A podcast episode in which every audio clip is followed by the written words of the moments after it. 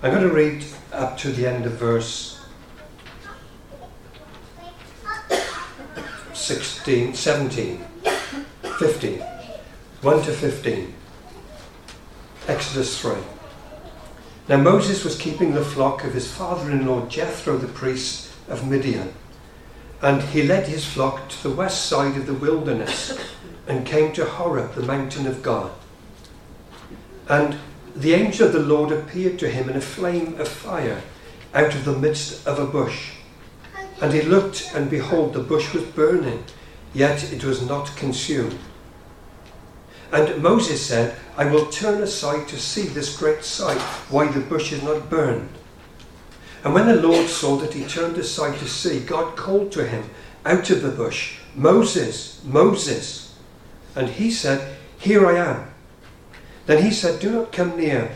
Take your sandals off your feet, for the place on which you are standing is holy ground. And he said, I am the God of your father, and the God of Abraham the God of Isaac and the God of Jacob. And Moses hid his face, for he was afraid to look at God. Then the Lord said, I have surely seen the affliction of my people who are in Egypt, and have heard their cry because of their taskmasters. I know their suffering, and I have come down to deliver them out of the hand of the Egyptians and to bring them up out of that land to a good and broad land, a land of flowing with milk and honey, to the place of the Canaanites, the Hittites, the Amorites, the Perizzites, the Hivites, and the Jebusites. And now, behold, the cry of the people of Israel has come to me, and I've also seen the oppression with which the Egyptians oppress them. Come, I will send you to Pharaoh, that you may bring my people, the children of Israel, out of Egypt. But Moses said to God, Who am I that I should go to Pharaoh and bring the children of Israel out of Egypt? He said, But I will be with you, and this shall be the sign for you that I have sent you. When you have brought the people out of Egypt, you shall serve God on this mountain. Then Moses said to God, if I come to the people of Israel and say to them, The God of your fathers has sent me to you, and they ask me, What is his name? What shall I say to them? God said to Moses, I am who I am. And he said, Say this to the people of Israel I am has sent me to you. God also said to Moses, Say this to the people of Israel The Lord, the God of your fathers, the God of Abraham, the God of Isaac, and the God of Jacob has sent me to you. This is my name forever, and thus I am to be remembered throughout all generations. Pray that God will bless the reading of His Word. I initially turned to this chapter to uh, begin to share some thoughts from some of the verses this week. Uh, but as I began to read this chapter and meditate upon it and began to write down what it is that I just felt that God was showing to me, I didn't really get to the point of the verses that I wanted to speak on. And so that will come on another occasion. But I just sensed as I was reading this portion that God was just dropping something in my spirit which I want to share this morning. And it is possible, if my memory serves me correctly, you know what I'm like, we're not remembering things very well. And uh, if my memory serves me correctly, I might have touched on some of the thoughts that I'm sharing on previous occasions as well. But as I was going through this um, chapter and meditating upon it, some things just came very clearly into my heart which I felt that I needed to share again this morning.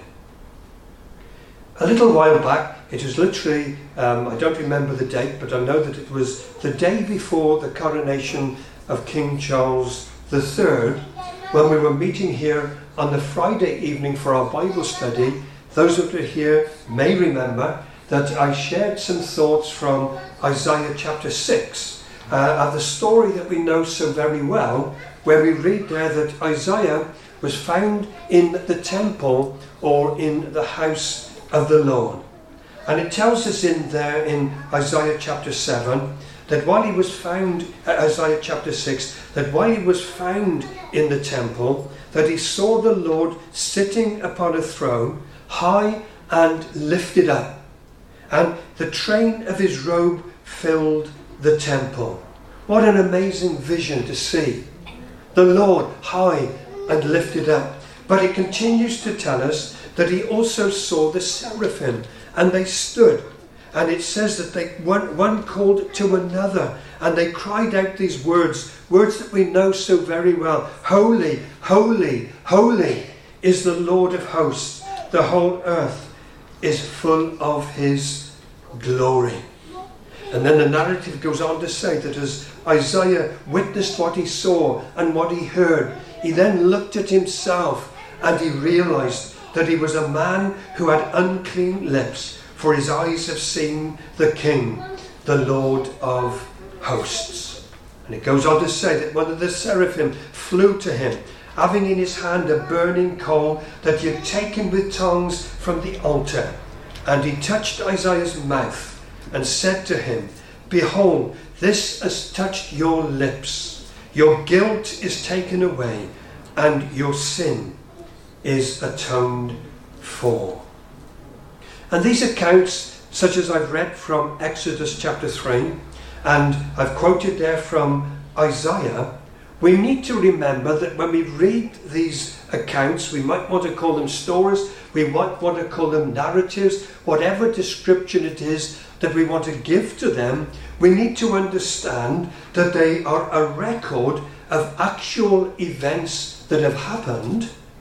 And secondly, they are not just a record of actual events that have happened, but they are a record that has been preserved in the Word of God for us to be able to learn something from them. And I want to emphasize this today, just as I did on the Friday evening that has gone, that we need to uh, uh understand the, the reality, the truthfulness of the Word of God because there, is men, there are many today who are rising up in pulpits up and down our land and across the nations of the world who are trying to discredit so much of what is found in the Word of God. And they were trying to uh, make these stories, and we can think of Noah, we can think of Jonah, and other stories that we read of in the, the Old Testament in particular, and they're trying to equate them as to simply just being stories or something like the parable that we've heard this morning, as Jesus gave a story with a spiritual meaning.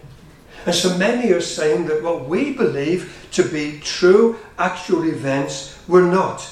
They're just stories, something that we can learn from.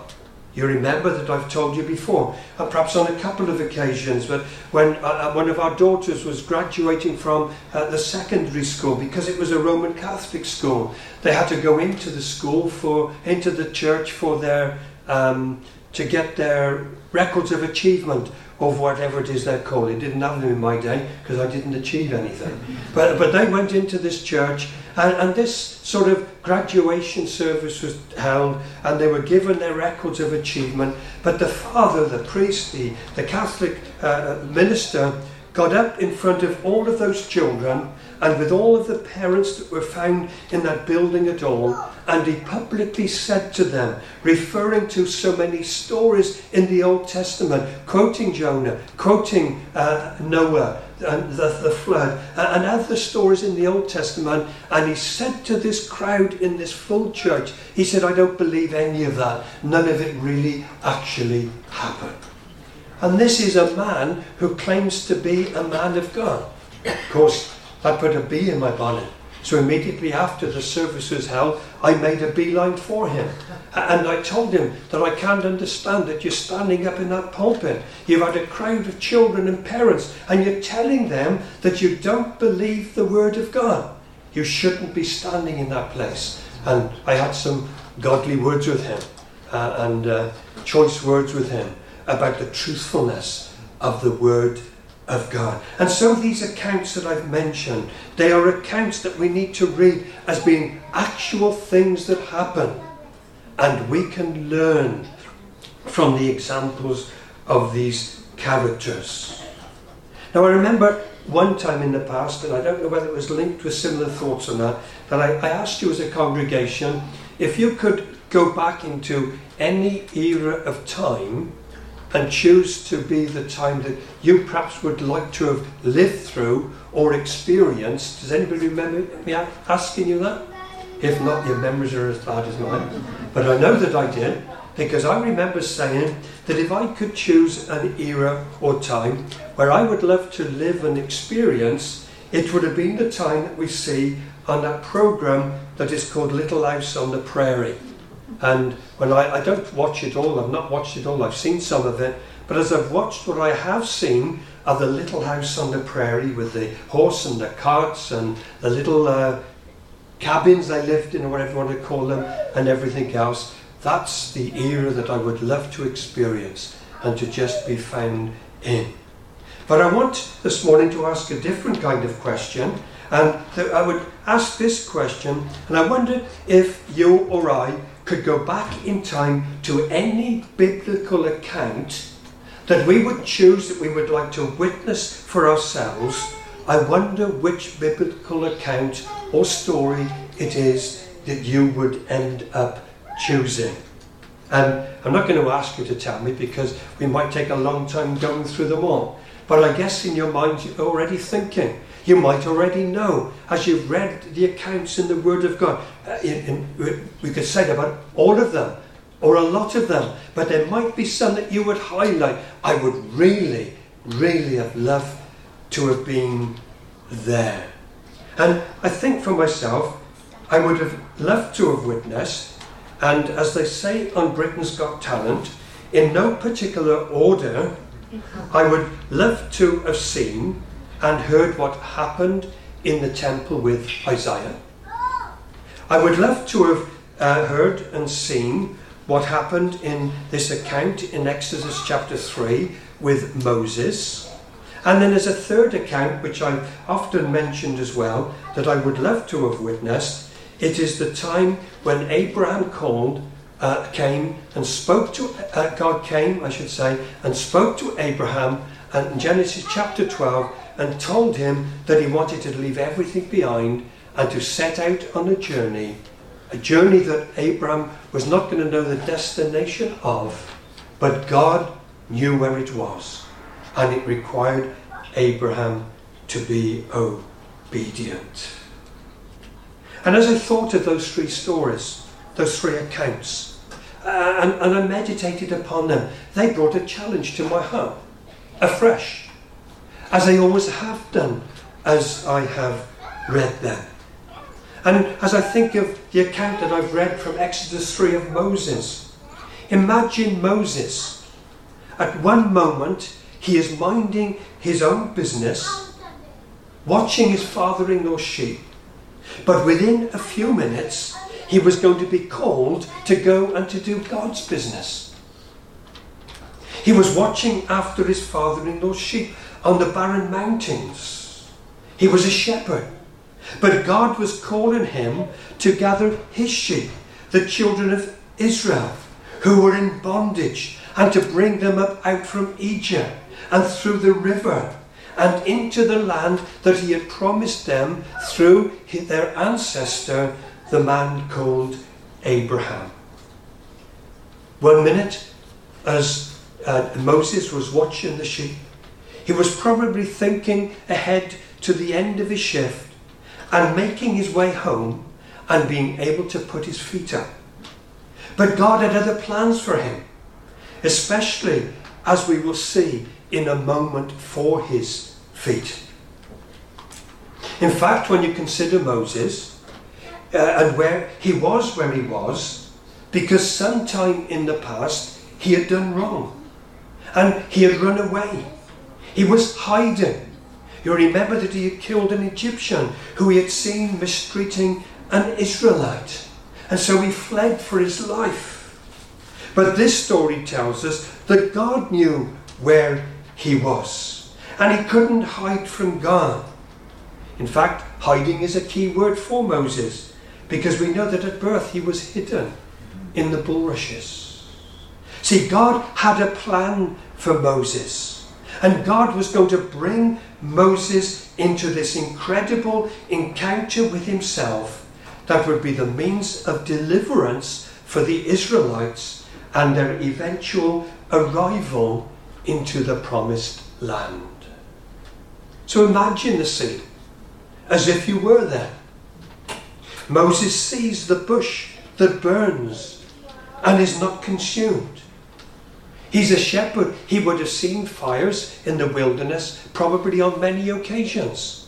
But every other time that he'd seen a fire up on the wilderness, he would have noticed as he watched it that the bush or the tree or whatever it was that had ignited through usually combustion would have just dwindled away till in the end it was just some ashes on the floor.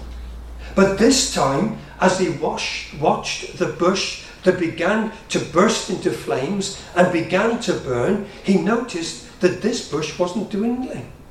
This bush was remaining exactly the same as it was. Although it was burning, it was not being consumed. So we realized that this was no ordinary fire. And it's an interesting thing to go through scripture to see if fires which were no ordinary fires. Think of the day of Pentecost when the Holy Spirit came as of tongues of fire upon the waiting believers. So he sees this. And the scripture then says that he draws near to see what was happening. And as he draws near to see what is happening, he does not realize that in doing so, he is actually drawing near to God. And then, as he gets near, it says that he hears the voice of God calling him. Imagine how exciting it must have been. Amazed as he was with seeing this bush burning and not being consumed, and walking up towards it and getting closer to it, and all of a sudden, this voice calls him out of this bush. What an incredible thing to witness.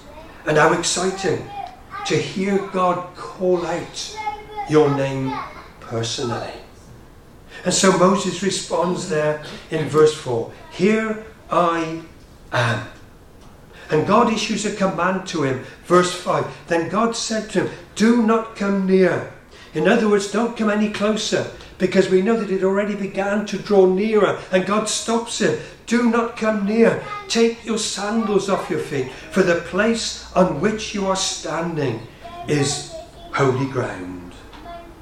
And then, after issuing that command, God reveals his identity in the first first part of verse 6. And he said, or God said to Moses, I am the God of your father, the God of Abraham, the God of Isaac, and the God of Jacob. And then the scripture tells us that after hearing God calling him, and after hearing God speaking to him and telling him what to do and what not to do, and revealing his identity to her, it tells us there that Moses hid his face, for he was afraid to look at God.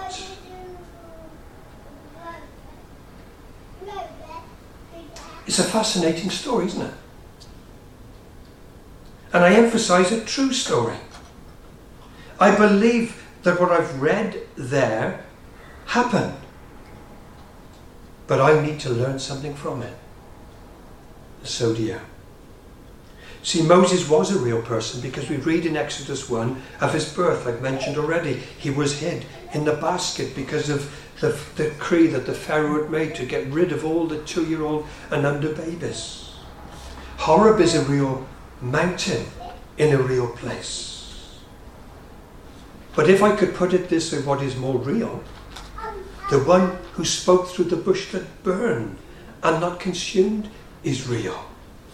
For it is later in this account that he goes into more detail concerning his identity. I've read what he said in verse 6a, but when we come to verses 11 to 15, Moses said to God, um, Moses said to God, Who am I that I should go to Pharaoh and bring the children of Israel out of Egypt?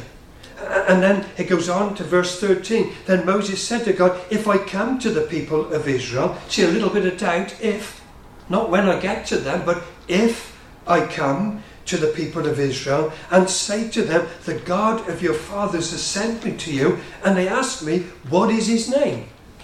We need to remember that they were living in a society that was plural with gods with a small g. There were gods anywhere and everywhere. Gods of wood, God of stones, God made of any gods made out of anything that they wished to make out. Even the sun was a god to them. Even the moon was a god to them. And the planets and the stars uh, and almost anything became gods to so many in those days. So who is this one who has sent you? What is his name? What shall I say to them? And God said to Moses, I am who I am. And he said, Say this to the people of Israel I am a sent me to you. And God also said to Moses, Say this to the people of Israel The Lord, the God of your fathers, the God of Abraham, the God of Isaac, and the God of Jacob. And notice there's nothing about the gods of Pharaoh and the gods of Egypt because they were not real. He's only the God of Abraham and of Isaac and of Jacob. That's who I am. He has sent me to you. This is my name forever, and thus I am to be remembered throughout all generations. So imagine again this incredible story of a normal shepherd having an encounter with the true and living God in such a powerful way that Moses would have absolutely no doubt whatsoever in his heart that he had met with God.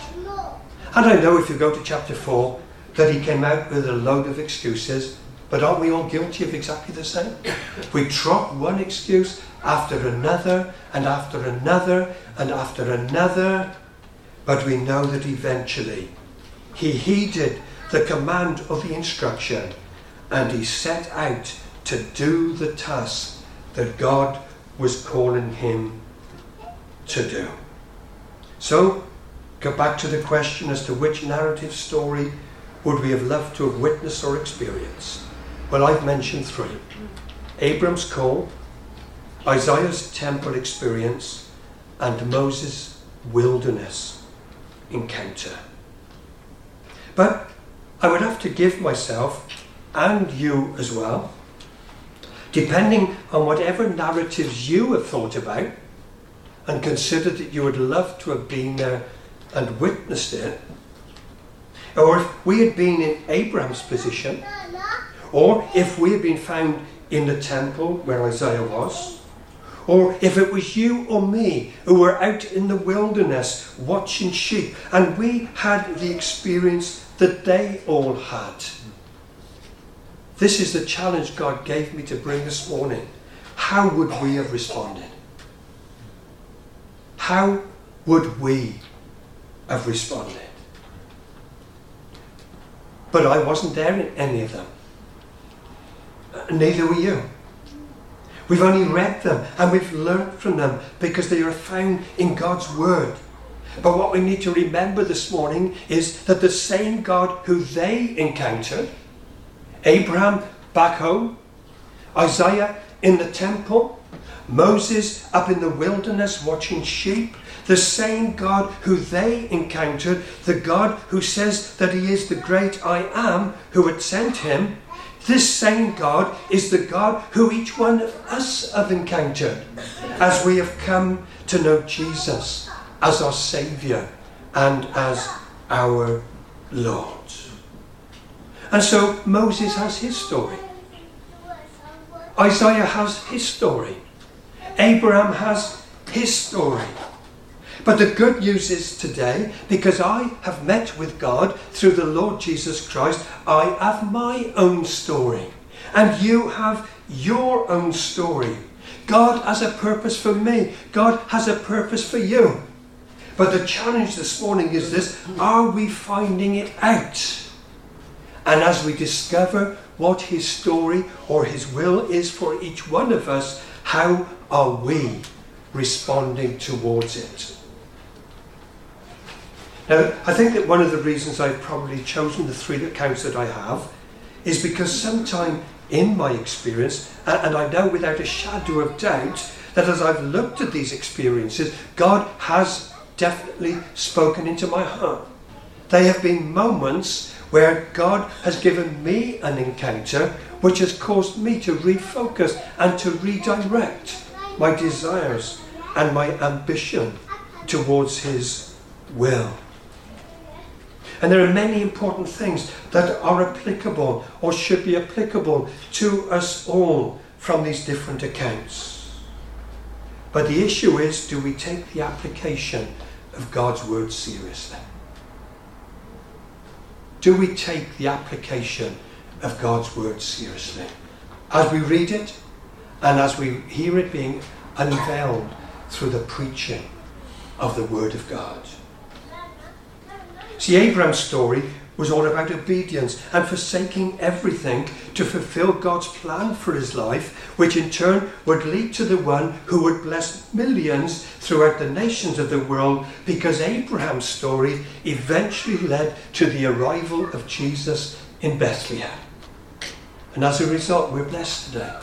And countless millions have been blessed around the nations of the world as they've come to accept him as Saviour. And we're called to a life of obedience. Every single one of us. We're called to a life of obedience. And Jesus calls us to count the cost. And in counting the cost, we're called to forsake all of the old life for the sake of the gospel. The song that was popular not so long ago is The World's Behind Me and the Cross Before Me. And that's what the life of obedience demands. The world behind me and the cross before me. But sadly, for so many of us, we want to be running with the world and the cross instead of pushing the world behind and pressing forward to the finishing mark with the cross before us. And Moses contains many important lessons. We need to turn aside to listen to God. Turn aside to listen to God. However hard the task is, or how inadequate we may feel, we can trust God to equip us. Remember, Moses came out with all these excuses. I can't talk very well, and this, that, and the other. Well, God had an answer for every one of them. The equipment for him to go and to fulfill the task. And we can also learn from Moses that whatever we may have done, there is forgiveness in God, and He can take us up and use us. We don't need to hide with shame about our past if we've been to the place of repentance and the place of forgiveness. It's all gone, it's all blotted out. The sin we need to deal with is the sin that is present in our lives at this moment. And come and confess it and to know ongoing cleansing. But perhaps what has influenced me the most from that phrase, and I mentioned this when I spoke from Isaiah a few weeks back, is the fact that Jesus, God said to Moses, Take your sandals off your feet, for the place on which you are standing is holy ground. You know the song, don't we? This is holy ground. When we come into the house of God, we're standing on holy ground. This is where we meet with Almighty God. But the question I want to ask is this how much time do we spend with our sandals? I'm using this language, and we use shoes and trainers and whatever else, crocs, whatever else we wear today.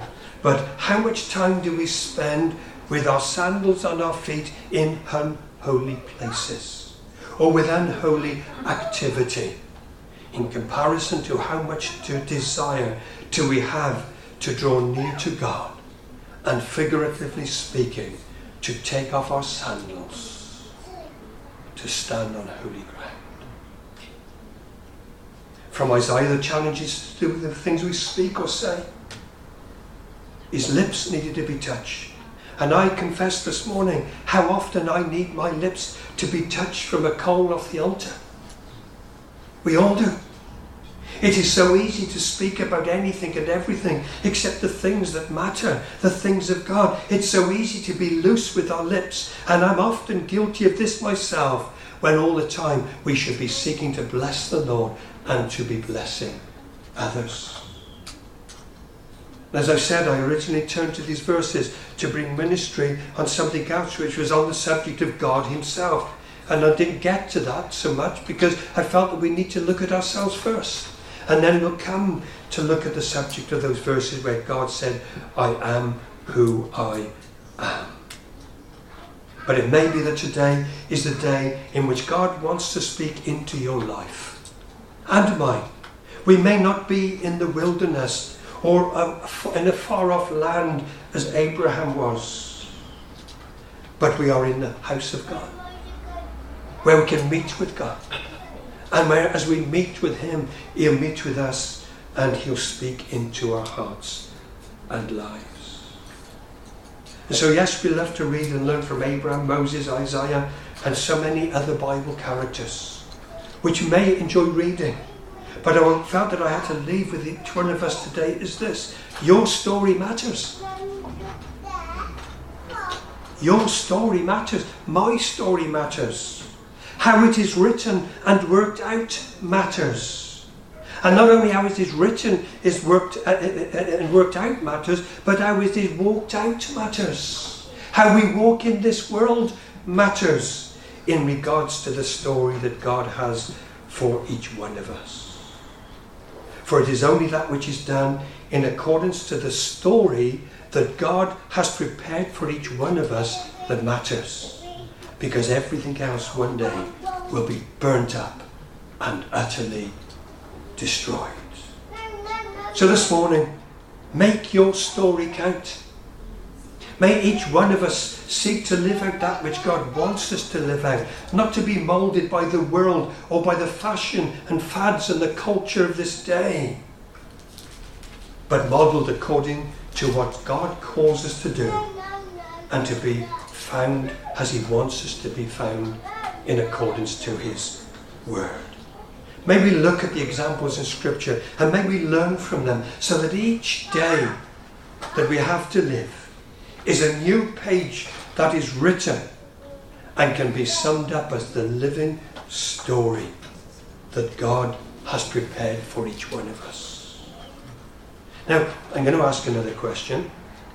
Does God have a story written already for us to live out? It's a good question. Does God have a story already written for us to live out? Well, the answer is yes. Most definitely yes.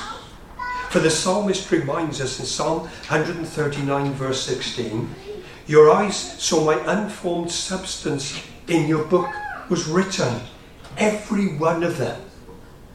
The days that were formed for me, when as yet there was none of them. The psalmist is saying that even before we were formed, God had a volume, God had a book already written out, and in that book was written out every day that we were going to live on this earth. And the scripture goes on to say that one day the script that the books will be opened in heaven. And I wonder if besides the Lamb's Book of Life that will be open, there will be the individual volume opened up that God has written out for each one of us. That volume we read of in Psalm 139. And as God opens up that volume that He had written before we were born, a comparison will be made. And God will say, This is what I had planned for you. Let's compare this to the volume you wrote out as you lived your life on earth. And I wonder, and this is equally for me as well, how close to what God has written is the life that I'm actually living. How much am I serious about living out God's will for my life?